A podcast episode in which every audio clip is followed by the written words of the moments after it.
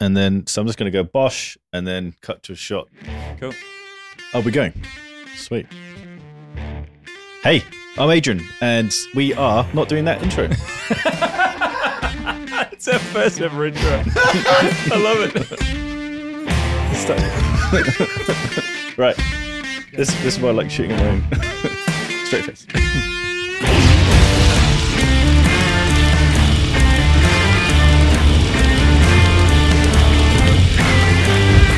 Hey, I'm Adrian, I'm George. And I'm Andrew.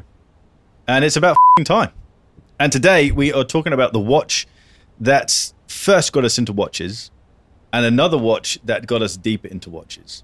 Oh yes. The watch that just where it went from desire to love, like something deeper. We realized it was in us, and this has to be our life because we all live through watches. Yeah. This is our thing. Yeah. Um, but to start off with, we need to find out what's actually on our wrists now, today. George, what have you got on? I got the casquette from GP. This is the new ceramic one that they launched. Um, this is just for me. This is a cool watch. Um, it's uh, it's. Uh, thank you for, for telling me. Um, this this is uh, very. it- It's just such a great watch, and it's it's an unusual. And this it. explains me as a as a as a watch um, because it, it's odd. And I kind of think that that's kind of the the nice thing. It's just an odd watch, and and it's not your usual watch that you see on everyone's wrist, and that's why I like it. Looks a little bit like the one you did for Only Watch. Really? Yeah. Oh, thank you, Andrew. Thank you, thank you. Okay, what have you got on your wrist? Because you've taken over, I'm going to grab your watch. You take mine. I am wearing the Zenith Night Surfer because you're not the only one that can do Zenith watches, George Bamford. Look at that dial. I mean, like that is. Well, it isn't a dial because there isn't a freaking dial there. Exactly. Tor- torture the podcast listener. But um, no, it is. It's such a cool watch. I thought I'd bring it just to show you guys because we talked about it a bit, and and here it is. Tell, Andrew. tell. Wait, wait, wait. Sorry. Oh, one more thing. One thing. Yeah. The the coating and the the case. It, just that feel is awesome. Thank you. I, this is the Micro Bead Blaster titanium bracelet, which it feels good. You were saying that just before. You tried it on, Adrian. Oh, I feel I, I love the finishing. The finishing is what stands out. I, I love dark watches, dark metals, and I love matte finishes. And it's the stealthiness that comes to that, and it's not matte black. It's just there. something else. You. Um, so What you got on? I like what George said about how you feel your watch is you. It represents you because it's a, a bit. What do you say? Weird, Yeah. Weird. odd. Odd. Odd. so, so this is what I not a- feel about my watch. Um, I have the my Explorer, the one six one four two seven zero, and this is me, uh, plain, boring, vanilla. Classic.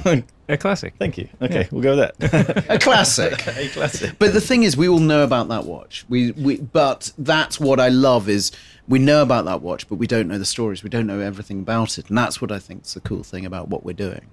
Absolutely, and and we, we all come from such different backgrounds, uh, both professionally and and through our lives, and so I think that in itself uh, brings different stories. What have you got there in your hand, Andrew?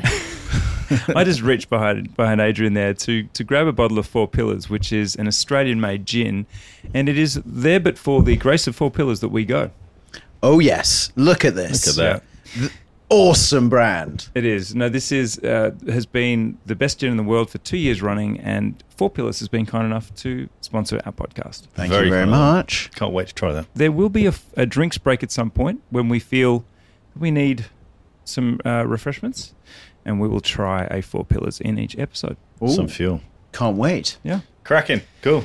Let's keep that in shot. so we get paid. So, Andrew, let's let's start with you. Okay. What was what was the watch that first switched something in your brain to think, hang on, there's something else here? It was a Panerai. Ooh. Right. See, Not what I was expecting from you. we don't pre-talk these things. No, I was uh, working on a watch magazine, and it was before I had any inkling that this would be a hobby, a career, anything.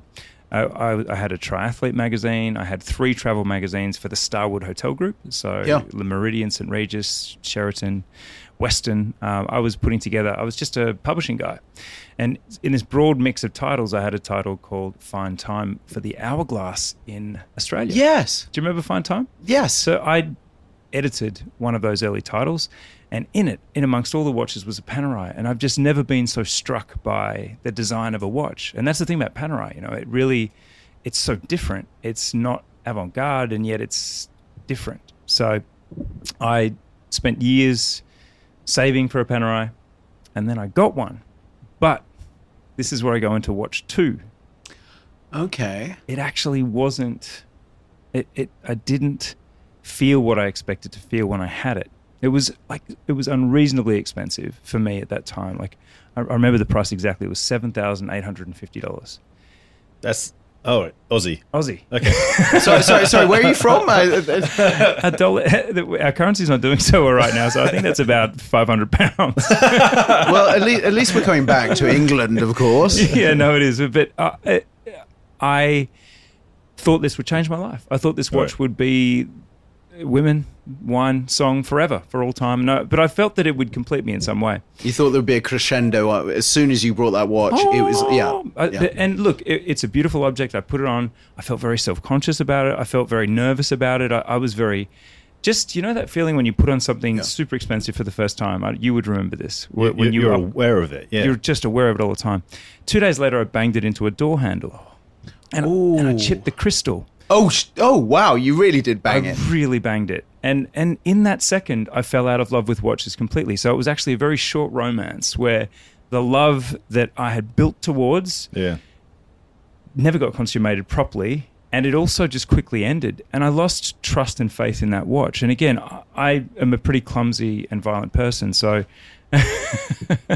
I uh, may have been me, may not be Panerai's fault. But whatever the case, I decided I wasn't a watch person. And I Right. decided I never wanted to watch again. And I sold it. Wow. Yeah.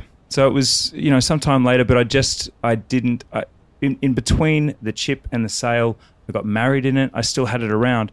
Didn't get any uh, attachments to it. Didn't f- feel. Can, can we go back to the for bit about um, you wanted it to? You thought it'd bring you the, I don't know, a lifestyle that wasn't the current lifestyle that you had. Mm. Was that um, pop culture creating that, or was that Panerai's branding? I think it was a bit of both. I think, Right. well, it was not a status thing for me because none of my friends had watches, expensive watches. It was just, it was a personal thing. Right. But I thought I would get a sense of being more me somehow, or Mhm. I thought that it would be some sort of a significant life change. But I realized when it was, when I injured it, and that it was vulnerable, and that it was like I had this, and it was so expensive that when I chipped it, I just gave myself. Have you ever done that? Yeah. Hurt a watch, Yeah. and just for days and days, or weeks and weeks, just gone, just lamented that. Have you done that? Yeah, yeah. I, I Yeah. dropped my Kermit on, on the concrete and landed face down, and uh, it's one of those moments where you don't want It to must pick it have been a long three seconds for you. you can't just leave it there thinking it, it's a gamble. It could be broken. It might not be broken. If I don't look, then I don't know. So maybe I just leave it there. the rest of my life. no, but you're you're right. But the thing of being in fear of a watch, uh, you know, these watches are, are meant to be worn and loved and beaten around. And I, I'm a little bit different. As I've always come from this point of like, I want to see how it works. So I, I'm instantly, I'm the one that makes the first chip Yeah. um, because I always then you can relax. So I always take the strap off a watch. I always want to see how they've done the case construction. So I always go in there and, you know, no matter what, even if you're trying to be really delicate, you're always going to pop something. You're going to make a little Yeah. scratch. So as soon as I made that scratch, it's my scratch. So that's a different scenario where I think when you're not in the watch world and you're not, Yeah. you're kind of from the outside looking in, you're going to go, I've just spent this much on a watch. And, and, and it's ruined. no, but it's also unfathomable sometimes where you kind of go, this watch is worth X amount. And you're kind of thinking, some of the watches, you know, you go into some of the big brands, they're worth more than cars and houses. Yeah. Yeah. And you put it, and people are wearing them, and you're like going, what the hell are you doing? Yeah. But sometimes I think that's the reality of it. It's like you can either be in fear of what you're wearing or you can enjoy it and love it. Well, in my case, the the repair bill would have been. I mean, I, I was on eighty grand. Let's just be honest. I had no money. Like this was more valuable than my car at the time, which was a Subaru. So I was, I was not acting my wage by buying this watch. At, Yep. And this is I was mid twenties, so it was early in my life, And look, I, the funny thing about the story is that I did go on to have all these cliched watch experiences with it, where they say, "Oh, I could never sell this watch. I got married in this watch. I got married in this watch. I couldn't wait to sell it." So it actually, Wow. it, did, it didn't work. And I just wonder, should I continue on with my my, my true love story, or should I? I think I should kick to one of you guys because I've talked a lot. But the, my first watch that I truly wanted was not the the, old, the watch that got me into watches. It got me out of watches. That's interesting. So I thought I'd throw that in there. I, I think that's such a it's such an unusual way of looking at it. Over to you. What's what's your Um, Adrian? so I'm a bit embarrassed to say this, to be honest, because I've, I've only ever done it, spoken about this story. Oh, no, I have done it on my channel. So my first watch that got me into watches. I've done it on my channel. Always good to get an exclusive, George. I mean, it's about effing time you talk about this bloody watch. So, but, but I, I feel like this is a bit of therapy for me. Um, so I just come out with it. It's my first watch was uh, a Gucci chronograph. Uh, I've always been into watches. I've always enjoyed watches. I've always worn a watch, um, and buying a watch has always been a thing. But they never really. I don't know. Nothing fascinated me about it. But this Gucci chronograph, um, I'm not a Gucci person, and I'm not particularly a chronograph person. But my sister-in-law worked for Gucci. She said, "Look, there's a staff sale. I can get this thousand pound watch for 100 quid. Do you want one? Oh, yeah, sure. It's a fair discount. Yeah, exactly. That's, that, that staff discount. I'm like, you want to be on a Gucci. few brands like that. She might get grumpy at me sharing that information, but it's out there. I've done it. So, okay, firstly, on that side, what what what was this Gucci? Because it's Describe There- it there- in- there's a photograph. you know. I, I'm not sure if it's up. Let me just uh, get it here. So basically, it was it was quite a flashy um, looking chronograph. It was this thing. oh, okay, yeah. So it, it really wasn't my. Oh, that's that that white balance is really strong there. Um, so it really wasn't my kind of thing, but uh, it was a fancy watch, and I wasn't earning fancy money, and so it felt nice to be able to wear a thousand pound watch and it not cost a thousand pounds. But hmm. the thing that triggered me was. In a positive way, it had sapphire crystal, it had a mechanical automatic movement inside, and it had a calf skin strap on it things that I hadn't experienced before because I'd already had EcoDrive Citizens, which have mineral crystal. They come on bracelets, and, and so this was my first taste of luxury. I suddenly realized that actually sapphire crystal there is a value to it because this is crystal clear. Uh, the calfskin leather was nice; it was very soft, but it was the movement inside which fascinated me. I knew Gucci couldn't make movements because they're a fashion brand, and so I started googling who made this watch. Uh, found it had an ETA, a, a cheap ETA movement inside. Led me onto watch forums. Realized that oh, other brands that I consider watch brands, Omega, Tag Yeah. Heuer, these guys use ETA movements as well. Yeah. And so suddenly this became it wasn't a Gucci watch. This is a Gucci powered by the same movement that Tag Heuer used because I had this association. And you would with bore Heuer. people at dinner parties. just saying, I hey, absolutely I know would." you're judging me for wearing Gucci, but, but Exactly. this could be a tag. And, and Just, it, ju- ju- just get rid of the name on this. This is not Gu- Gucci. so It's just gonna. filing off the Gucci. And you know what? I can think of some tags that have that dial configuration. I think you. you No, no, that, that's it. It's it's it, it's got this ETA movement inside. I sold it uh, very very quickly because I just fell down this rabbit hole of oh my god, there's people out there who actually talk about watches, and there was these watch forums, and uh, it was fascinating realizing that it isn't just a nice thing that's on your wrist. People can talk about it, and, and you you can become obsessive about this stuff, and so that was my gateway drug. I, I, Sadly. I thought it was a quartz movement when you first brought it up. That's so ETA movement. Actually, it's a serious watch, and, and It, it's it, kind it, of it was, yeah. you know, and uh, yeah, it's, it's and also Gucci. It wasn't what I was thinking you were bringing to the table. Both of you. it's actually, I'm it's like, not. It's really not too bad. it's it, in it- terms there of is a bit of bling in there. There's Yeah. a bit of kind of Yeah. like. Um, it's it's not me, but it but it was. It, uh, I was I was working in retail at the time, um, And and, an altimeter date. Like that's a little bit fancy. no, exactly. It's it Yeah. and it's it. I have a feeling. No, it wouldn't have been a, a ceramic No, bezel, it looked but like it a but it's got a, a Daytona esque bezel to it. Yeah. Um, it it just felt cool. Can I just call something out? We have Gucci to thank for Bark and Jack. Hmm. I don't know if I want to thank them now. Hmm. Hmm. George, what, what, George, was, your, what was your first? What was your gateway? And drug? was it love for you? Because it wasn't for me. It was for Adrian. Was it? Was it? No, no, love? no, it Uh, wasn't love. No, no, So I- we, neither of us were love. No, no, No. it absolutely wasn't Oh, love. we're getting to the love. We'll get okay, to that, so yeah. look, before you had you were in system, you had system watch. You had so I've had other watches before my first kind of getting first kind of going. Actually, this is a really cool watch. Um, my first one was the Formula One.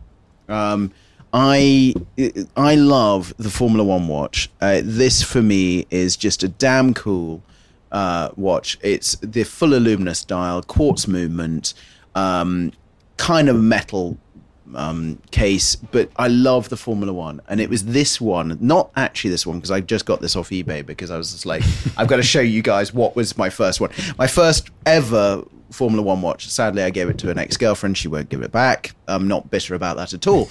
but this was that thing of like the luminous dial. Um, I just loved how it glowed at night. I loved the whole thing. I felt like it was a grown up swatch. Can I Um, just can I just remark to you in case you both don't know how big Tag Heuer is in Australia and how desirable these watches were. Oh. Like I look at this and there's a part of me that's just on fire, like still has that same feeling. Yeah. Because there was an era. This was just a I, I, I feel that's, that's watch. near enough iconic in, in, Yeah. in the Yeah. UK as well. That, that- this was my, as I said before I got into watches, I knew that this was the watch. That was what I wanted. it, it just even on design wise, I love how they use the Tag Heuer logo for the um, 12, uh, 9, and 6. You know, there was just so many cool things, the elements of this, and I, I really fell in love with it. I loved even how the quartz jumps. It's mm. it's not. It, it- there's something weird about the whole watch, but it, that illumination at night, and I and I used to love it. Anyway, giving it to my ex girlfriend, that was fine. But the thing that I, on this is it started the love affair for my children as well. So I I brought um, the smaller size. Um, there was a pink and a blue one. Of course, I'm not stereotyping, but there was a pink and a blue one, and I found them on eBay for nothing, and I, I brought them. But I was so pleased to get this back in, and I'm kind of keeping it as mint as I can. it's pretty good, Nick. Oh no, no, it's it's it's, it's Box fresh. yeah, well, box and papers. Uh, of course, I went for box and papers because I was meeting you two to discuss what was my first ever watch.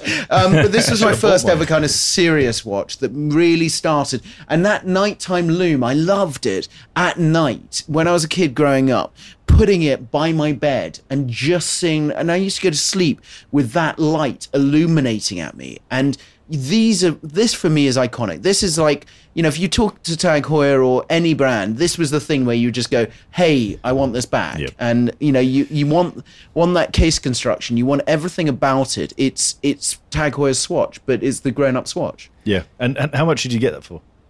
Uh, on eBay, uh, I think it was like a.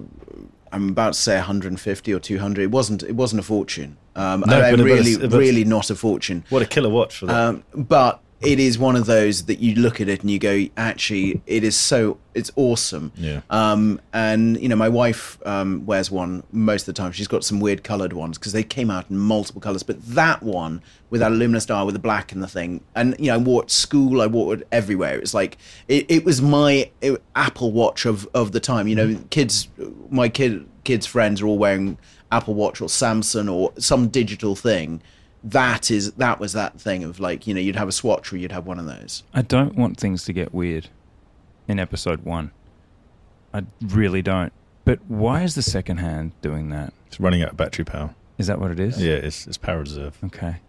For the li- the listeners at home, the second hand is jumping like four seconds yeah at it a used time. to it used to jump a bit it that. used to jump a bit but not that jump You see the big jumps it takes? Yeah, it, it the, the longer the further it jumps, uh, Oh, does that that's that Yeah. means it the needs less a battery? battery it has. Okay.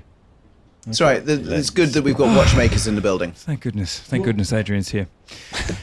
Yeah, you no must have but, more no, quartz but, watches this, than me. Adrian. but the second hand I do, you know the second hand is a weird second hand anyway so it's one of those things That's Um, awesome, guys. Before we get um, into, because I'm dying to hear what you guys have as the watch that tipped you over the edge. Mhm. Um, I think we should have a drinks break. Okay, let's do that. let's- This is Oh. our first ever Four Pillars drinks break. Let's let's get tipsy. oh hello This is the first ever Four, Pillars drinks break. Four pillars. Yeah. And yeah, I, I'm loving this branding. This Yes. is oh yes They, they've nailed Rose that. gold and black is on. Now, I just want to tell you s- a little bit of something about this name because it tells you the name of the still that it. wh- wh- what ca- I love that you're squinting at it Oh my god! Can someone else read that, please? What does Go that on. say? You're asking at the two top- dyslexics to read it I can't- I'm blind. It's the blind leading the dyslexics. So still, Wilma, Jude, and Beth. Yeah, so they're three stills in Healesville, Victoria, where this gin is made. Now, the difference between this and other gins, I don't want to sound too salesy, but I, I literally drink this gin all the time. Really? And I have I, I'm, I'm an unofficial ambassador for this brand, which is why it was so easy to Ambassador, to where sec- you pay them. secure this partnership. I may not have paid for four pillars in a while, but this gin is uh, have a little smell. It it doesn't have juniper as the dominant Mm. uh, Wow. sort of fruit. So it has it's made from Australian botanical um, oh man, that's ingredients, Great. and it's just really different. Ooh, Yeah. ooh. That's That, a really. it smells fresh. yeah, it I was- I was going to say it's. it's, it doesn't smell depressing where most gin smells depressing. This gin Go on, smells on. like depression. Just pour me a little bit. Um, so it, well, let's have let's have a taste. I'd be you, curious to. George. See, this is this is the first time George and Adrian have had four pillars. So Oh whereas man, this that, is, that is such a clean. That's cheers chin chin chin chin. Chin chin. chin chin. Okay, now. Okay, Ooh, Gin ooh, tasting. that's really nice. Ooh, so it's different, right? it's fresh as well. It, Yeah, it's, that is. it's really okay. We've got a sponsor. We've got something that we have to do for the We sponsor. do, Sorry, we do. let's not just drink the paid, stuff. Matt Jones, who is one of the co-founders of Four Pillars, is a big watch guy, and he said, "Hey Andrew, thanks for the email. Love, uh, I listened to Bark and Jack, and, and I bought a Bamford um, G Shock, so I'm on board, but I have a condition." And he said, "I, I want you guys to answer one question uh, in the drinks break, so for a change up." So his first question is a pretty spicy one, and he didn't really hold back because I said, "Yeah, sure, man. It's called about time." And the the point of the show is that it's about time. There was a podcast that talked Yep. straight and and so on. He said, "Cool. Well, I- I'm going to ask you a tough question for the for the guys." And his first question is, should if it was a choice of two, should Bond be a Rolex guy or an Omega guy? Oh, I, I, so I Matt's guess just throwing us right in deep here. it it all depends on whether he actually wants wants a watch or not, Okay. because you can't get Rolexes. I hadn't even. It, it took me a while to log into that. Um, look, Omega, I think worked very well with. I, th- I I'm, I'm going to say Omega because you know you kind of you go to the original books and you know you look at car brands. Bentley was the in the original books, but he's an Aston guy. I think the same with with you know Rolex and Omega. I think he's an Omega guy. Th- what what do you think? Nice. Look, I I'm going to say an Ome- Omega guy because I'm Australian, but I'm going to say Omega simply because Omega had way better gadgets. Yeah. Like Rolex just didn't bring much. They had like a little buzz saw. They had some some sort of. I just don't think that in the gadget wars, Rolex got got thrashed. I mean, Okay, I so- want so- more gadgets from Omega. But might so- I say, Four Pillars? This is delicious. Oh, th- th- th- this is lovely. but I, I have to end that question on um, Bond is is a special, unique character. There, there aren't many people like him in the world, um, and I feel Omega is a bit too common for that sort of character. Okay. Aston Martin. If if he was an Omega guy, he would be a BMW driver. But Aston Martin's something special, and so I feel like yeah, but Rolex that- is- is okay. a bit no, no, no. Then, then I'd say to you is that Are we just going to do a round on this? We're just going to keep going around. okay? It's no, no, no, no, it's no, back because we're we're carrying on drinking. It's like it's just like it's like this break has gone into a new new. But I I think to myself is if you were going to say that maybe it is an independent or something else. It's another brand that is not not any of the big brands. I think that's where Okay. you know I, I, I could say, but you're you're asking two questions about two brands. Both of them for me are ma- mass market luxury products. They're not. true, they're not they're not. Yeah. niche. They're not. You know. So it's kind of like you look at all the fashion styling of Bond, and he's not as kind of like mass market luxury products. And so you have to then think it has to either be an independent or a smaller brand. I'd I'd, I'd go with a Vacheron Overseas. I I think. Oh Jesus Christ! Could you imagine that that bezel and stuff? Okay, we we're carrying. we, Do you know what I think? I think we should do a whole episode on this. I think we should as well. Oh, I- that would be I- cool. I think Yeah. it could get quite Okay. heated as well. okay, good, perfect. Thank you for the drinks break, Four families. Yes, Four Uh, Pillars. Thank you, Killer. Four Pillars. That was absolutely amazing.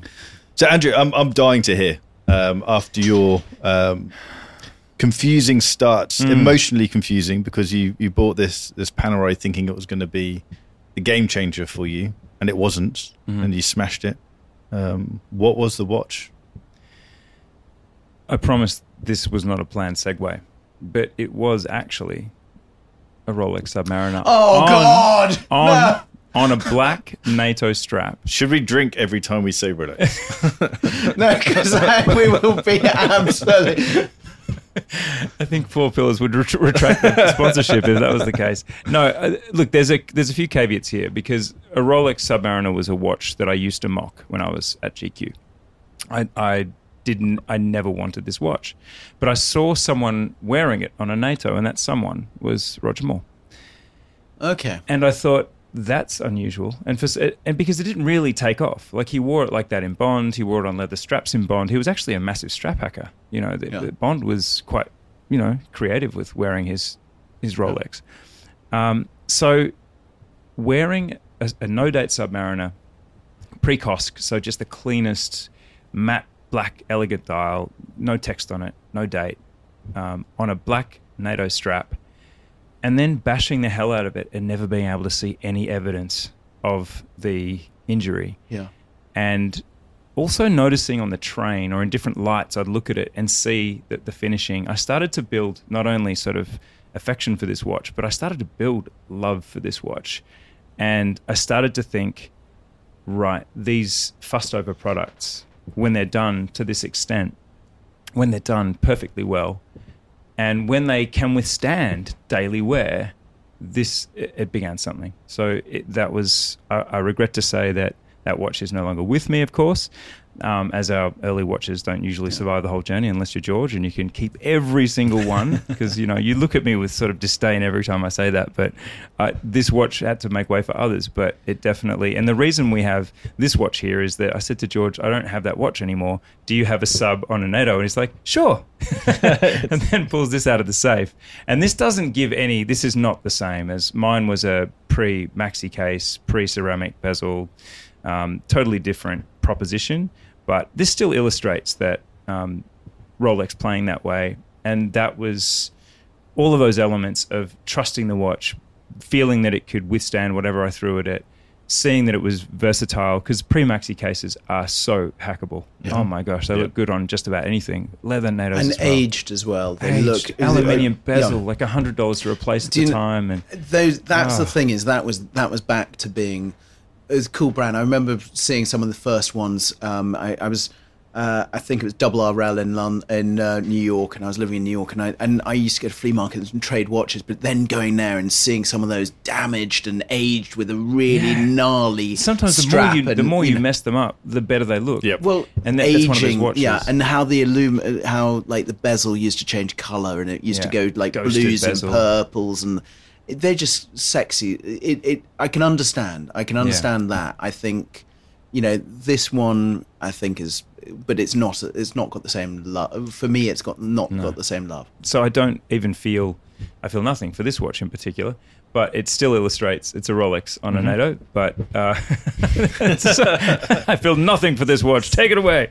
No, that that was the watch that made me fall in love, and I still remember that feeling. And it was not something that happened instantaneously, like I thought would happen with the Panerai. It was trust that was built. It was a love that grew over time, but it led to me being here right now, one hundred percent. That's amazing to build a career from. Okay, over to you. Me. Okay. Um, Adrian. So I loved Sorry, your Adrian. um, your point about getting the Panerai and not feeling that life changing moment of feeling knowing that you have something expensive on the wrist, but the lifestyle hasn't come with it. Instead of being freed, I was I was worried. Yeah. I was caged. Yeah, it was the opposite feeling. I suddenly was instead of being liberated to some new level of actualization, I was just worried, of, scared of door handles for the first time in my life. yeah.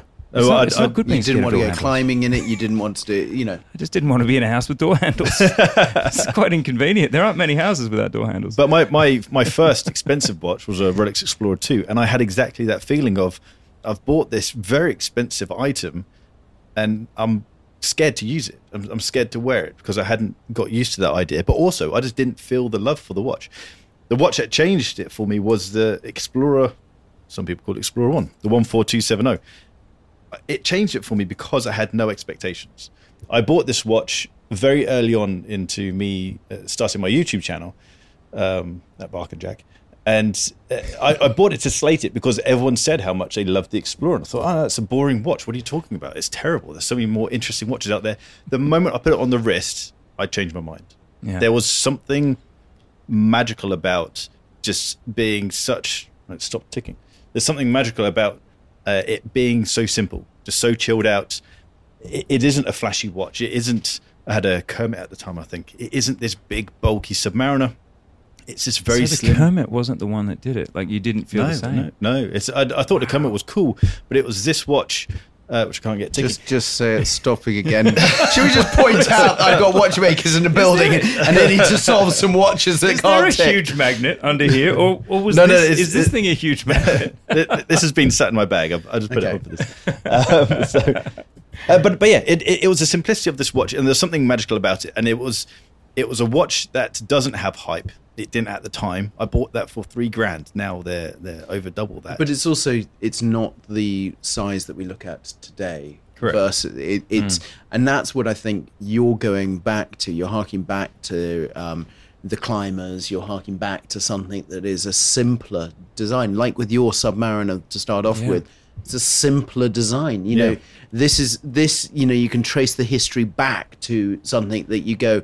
Actually, it did explore. It did did do what it said on the tin. It's not. Exactly. It's not a kind of homage to something else. It's this is what it is. I, I think it. I think it's a genius watch, and I know why you you said that's the watch. yeah, and it's I, I love the fact that its purp it is a tool. Its purpose is to tell the time, and that is all it does. It doesn't need date. Doesn't need a bezel.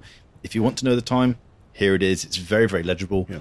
Although the, the loom doesn't work anymore, but that's it. It's, it's my, my Explorer. This is this is from 1998. Can I admit something too? This, I I feel like this is the second time in the same episode, but I have always thought Explorers were boring, the first ones. But I've never actually worn an Explorer with khaki until today. It's a uniform. And I put it on with this, and I just was like, I think I want to take this home. Honestly, and it's because uh, we talked about this in the in the green room as we were waiting to come into the studio. Um, do you like how I just turned Yeah. barefoot You- HQ you ma- you you made this, like, HQ sound into a so much TV better, studio? yeah. we're in. By the way, we're in George's apartment. What is House. this? This is a house in Mayfair. What is this? The office? This is called the Hive. The Hive. The, It's Hive. It is. At Bamford Watch Department. Because sorry, where where are you from? Ti- yes. Time and um, what? Yeah, yeah. No, time and Toyd. Uh, uh, and where, are you, where, where are you from? Sorry, both of you mentioned uh, Bark and Jock. Bark and Jock. Okay. Pork and Jack. Um, no, I, I, that is the most attraction I've ever felt towards an Explorer. It might be that it's yours, Adrian. I mean, it might be Oh, the I personal connection. Ooh. But no, I looked at it and I, I felt like I was um, a Cuban dictator. I think you even did say that. Yeah, so no, you did kind of that. like one of those I things. didn't want to say, we shall not say his name, or maybe the, the sexier version, Che Guevara. Gu- gu- uh, Sorry, Che- say- say it. Che Guevara. Sorry? Che Guevara. Thank you, Four Pillars. Uh, yeah, I could say that easily. It works. Before. No, George. Yeah, George, Sorry. you're up. We, George, let's let's hear what your Okay, um, love I've brought um, I brought a Breitling Navitimer. Now, the interesting thing about this, this is was my first real kind of love for a watch and a movement. Um, I got given this, and I'm just going to turn it over for the cameras. I got given this in um, uh, 1996 from my parents. Um, I found out how much my parents paid for it because I found out after. Uh, it was three hundred pounds. Um, So thanks, mum and dad. Um, and I got given it for my birthday. Um, and I, I'm I'm born just before Christmas. I mean, literally just before Christmas. And so um, Boxing Day, that's the day after Christmas, just to kind of inform everyone else. Um, just because I can say that um, it was in pieces and I had a glasses screwdriver and a pen knife, and I took the watch to pieces on a towel, and I wanted to work out how it worked. And so this is me. I, as a kid, I used to take the TV to bits. I used to take uh, juices to bits and take parts out and then make them faster. That was my kind of thing. I, and um, even now, I, I have an engine at home and I take it to bits and rebuild it. That's my kind of. I love this. But this watch, um, Could and it- you put it back together and have it work? Okay, so there is a few things you've got to look at the case of this. So Okay. the amount of chips, the amount of dents on the case. Yeah. The glass is broken about five times. The hands have been replaced about three or four times. I was times. reminding myself how good the watch Um, looks. no, no, no. If you look under, uh, if you look closely, you'll see all the different things. Um, oh no, sorry, it was for Christmas. So Christmas Day, um, I got given this. I just realised because the uh, uh, engraving on the back. So everything about this has not is like this is a Frankenstein now because it's all kind of gone back to Breitling a few times. Um, I don't even think Georges Kern allows it to come back now because it's got gone through so many things. the but Bamford watch is back. yeah, it's just like, oh, please, no. He done hasn't tried it again. Um, but when I put it back together, there was a few bits on the towel. Um, That's never a good sign. uh, but but the thing is, there wasn't a great YouTube channel. There wasn't a great um, blog and journal about how watches were. There wasn't anything out there for me. So it was learn by feel, learn by touch. So I'm going to hand it round because you can have a look at all the dents and the cracks and the bumps and the bit. And this was my kind of light bulb moment of going, I love this and also my parents loved it because it, it kept me away from the TV and kept me away from um, stripping the the lawnmower toaster. or yeah no no I, I mean it- you know all of those things it kept me away from that for about six months so I kept on taking it to bits rebuilding it taking it to bits rebuilding it Until there were no parts left on the well, no, but it did go back to Breitling quite a few times. Um, but I, that's the thing where I got into watch because of this. I got into this watch, and I just and I got into Breitling in that way of kind of like, and I changed the strap over. I've I've done I did so many different things, but you look at all the dents around around the lugs. You look at the dent on the case back, and that was my love for this watch. You can even see the scratches on the dial because I I couldn't I, I didn't know to put um you know plastic over to pull the uh, the hands off. So I just went boom with a glasses screwdriver. That was it. it. I didn't. There was no explaining at that time. Yeah. But I love it because each of those things is my problem. It's my fault. yeah. I've I've screwed that watch. But it's not a show pony. It's not one of those that sits in a safe and goes, "Oh, look how beautiful I am." It's like, and that's where I always love about my watches. When I said earlier, I I I see them in another way. I see them as how they're made, how they're built, how they're. I, I and I see about because I've always wanted to go inside them. I've always wanted to kind of open it up and kind of and that I geek out on. So that watch hmm. was the kind of the geeky side of me. Can you explain to me why it has a Tag Heuer crown? it doesn't. Major look. For the But almost, almost, It, Almost. it probably it may well have at some point. It may- Maybe that's why George won't take your repairs anymore. uh, yeah, no, it's. Uh, but it, it honestly, for me, if you ask me about watches that would never leave the collection, that that's one that could never leave. To never sell. um, because it's just it's it's quirky. It's it's an odd one. It's also you know there's no waterproofing on it. There's no you know there's no. I learned the hard way because I always thought there was waterproofing on it, and then I went swimming with it, and then I realised I'd got to take it to bits and put it and dry it out. And it, it- anyway, that watch has been through a lot with me, and it was my first serious watch. And for the listeners who aren't going to watch this on video, the inscription reads George, Happy Christmas, much love, Ma and Pa, 1996. Oh yes, I love yeah, that. that's a beautiful way to finish. Thank you, George. I, I, I wish more watches had uh, had engravings on them. Yeah. Um, amazing. So I, I, I think that's a pretty cool, pretty cool journey, and it's really interesting how we had very similar connections to watches or lack of Lack of. connection. Um, after after great expectations. yeah, Yeah. who would have thought? And then we end up with the two most basic Rolexes in the collection. Oh yeah, Panerai and Gucci to a Submariner to Explorer. the stars. What a transition! Now, there is one last regular part of this show. oh yes. George, you want to explain this? I'm going to say what it is as, as an acronym because I just love saying it. I've been saying it over and over for about two months. BYOI. What is BYOI? this is about independent watchers, and this is um, about. We want to highlight independent watchers here. Uh, there is some amazing independent watchers out there, um, and you know when we're talking about this journey of watches, really independent watches are that. You have to learn about independent watches. If you want to get into watches, if you want to learn about watches, you've got to look at these independents. They're doing the crazy things, they're doing the wonderful things. And the new indies are the micros. Oh, yes. So not only are we talking about indies, it's bring your own independent, and we incorporate micro brands into independence because they are indie, but they're sort of the new exciting wave, aren't they? There's a juggernaut of, of independence. Uh, uh, there's a juggernaut of micros as well. And I'm sorry about um, not saying bring your own independent because I couldn't figure out what the acronym stands for. So I, the confused I look think- said it all. Thank you very much, Four Pillars. Drink So- break definitely needs to be later in the show. oh, yes, it yeah, yeah. That's, that's, that's my bad. Bringing it in too early. I say at every episode we're going to be bringing in um, highlighting an independent, and the one that I want to highlight is Garrick. Now these guys aren't new.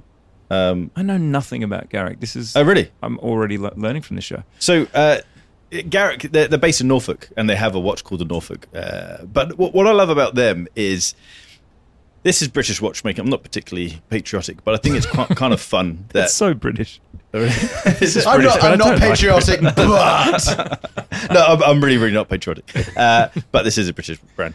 Um, what I love about these guys is that they're, they're handmade watches, but they have such a broad price range. And so essentially, you can go to them and uh, get a bespoke watch made for you, and it can be not as little. They start at five and a half grand, which I think for a handmade watch is pretty epic. Yeah. Uh, and they can go up to five figures essentially be as as intricate as you want.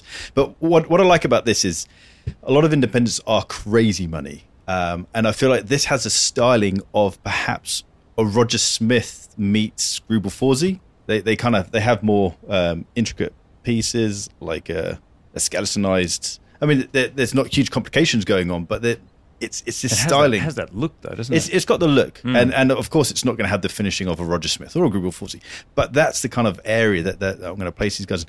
I just like them. I, I think they're they're simple, uh, nicely made watches that can be crazy expensive. they bug me um, because I, I don't like the tails of the hands. I think that uh, it's it's an odd thing, but I do like the design of it. I think you're saying about Roger Smith, and I think that you know when you look at look, I am I'm going to wave the flag for Britain. I'm going to wave the flag for British British like a couple of weeks ago with Bremont. So yeah you've so got form. so british for me british watchmaking has to be there it has to be the forefront it has to be something that we're talking about because i'm talking about it in that way of i love some of the british designs I do like Garrick. Um, I prefer the one that they did with Fears. I think that Oh, was the one that- they did with Fears was absolutely gorgeous. I, I think I think it, I think Fears with Garrick together. I think Yeah. um, Ga- Fears have a very good design ethos with Garrick on the side. I, I, I, I, I like the idea of personalization. Of course, I do because that's that, that's what my world is. But what I look at is this watch. Just the only thing that bugs me is the hands, and and and I can't I can't get over you know. And I think that's where you do personalization, and that's why I look at the Fears and the Garrick, and I think that for me is a great great watch. Um, And that, that was actually my original um, choice was the Fears and Garrick because I agree. I think for both brands, that watch is the best looking watch from both brands. I, I think Yeah. it's it's absolutely gorgeous. Um, But you look at the hand. Do you know what I mean? Is you look at the hands. True. Yeah, I agree. I, Yes. I, I look at you know. There's a wonderful little thing. So if you look at the Fears Garrick one, um, I, I think it's absolutely amazing. It feels a little bit like you're showing. Um, I, I you see this little chainsaw coming at the top, and you know there's something quite cool about all over design. I think I think they've they've got the hands right. I think the sub hands were awesome on this, and I think if I look at this, this for me is a proper. It's it, it it's where I think Garrick should be heading towards is something that feels like it has a different design ethos. Um, you know, when you say about Roger Smith, Garrick does slightly feel that way, but I think when you do something like this, I haven't seen it before. I No, haven't. no, I I- haven't I- I agree. seen that, that. dial configuration is. I, I cannot think of an, another watch No. that has an aperture like that at six, and then those two. well, the, the sub-dials at massive two oversized two balance is, is that is very sexy. It's massive, isn't it? It's it's a sexy watch, and I think that's where I and I think Garrick is amazing, and I think that they are an amazing brand. I just think on design wise, um, there is something to try and try and be alongside um, Roger Smith, and and um, I, I, I, that's why I like what they did here because. You know, of course, it was a sellout. Of course, it was one of those things. You have the love affair of what was two the price of this one? It's about 20, twenty something thousand. 19 um, and a half, yeah. Yeah. And let's be honest, that's a pretty big moment for Yeah. British watchmaking. Oh, it's amazing. Yeah, I mean, Yeah. Bremont selling out in well, I don't know. Uh, Come on, George. twelve. I'm throwing you a bone here. About 12 hours. Yeah, that selling out in less than a day, and then this selling Yeah. out at that price point. I mean, this is Massive. And and both of these Roger, launched in is the same big. week. peak UK. Yes, No, they it's did. Same week.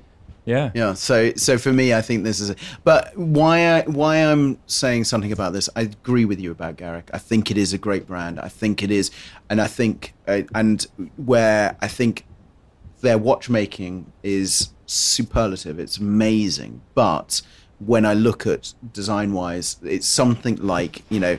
It's the mixture. It's it's it's like Microsoft versus Apple. Mm. You know, Apple's got beautiful di- design, and Microsoft's got all the technology, or you know, or it just feels like that. Or Android versus Apple. All right. You know, can I can I be risque here? You're a designer, Yeah. George. What hands do you want on that watch? I, see, I like what they did with Fears. Okay. Honestly, I I, I like the idea. have special hands, Yeah. and, and and and the the numerals as well that Fears have. Yeah. this is all custom stuff that Fears do. This isn't. Um, It's not shelf, no, this- and it's not Garrick, and and that's. I agree. I, I, I agree, but I just think to myself, is those big tail anchor tails. yeah, You know, if you look at all of the hands designed, you know, I I look at hand design and I think, is there a reason why there's a big tail? And you know, and, and also because I'm dyslexic, so I, I, I you never know where the big hand and little hand is. So you know, I, I and, To, and to be fair, as soon as you mentioned the hands, I thought immediately thought about legibility. Yeah. There isn't a huge difference in length between those two hands. No, and it's- and that, and that does and- make it challenging. But I like I like the design. I like the off center. I like the design of the white dials. There's so many things I like. The case But- shape is but very attractive. What Yeah. what would pull me n- f- to not buy this Mm, is the anchor tails. is the anchor tails, and and that's and I should I should be buying British watches. I should be buying, but I'd buy the Fears over this. So strategically, strategically, I didn't choose the fears Garrick because I wanted to talk about fears in another episode. We've But there killed- we go. We've killed two birds with this stone. We- we no, have, no, no, we no, no, have. because we we'll talk we'll talk about that. Uh, absolutely. This has been awesome. This is great, great fun. we should do this Um, again. We should do this again. I'd, Oh, yes, I'd, I'd please. love to do this. Oh yes, please. many more times. Um, so, as an ending, please subscribe if that's what you do with podcasts. Do you subscribe Yeah. to podcasts? You're in autopilot mode. I am. You hit the bell notification. so we have got a, a Instagram account uh, about effing time, um, and please um, stay here and listen to more about effing time. This has been absolutely a more amazing, fabulous, and wonderful. Um, Andrew, do you want to say goodbye? I do. I just want to say, episode two is the Bond watch death match. Oh no! Oh no! Oh It no! It is. We're gonna we're Spoiler gonna alert, choose. I win. Incorrect. Oh, no, the you don't. villain. No, no. We we each get to choose our weapon.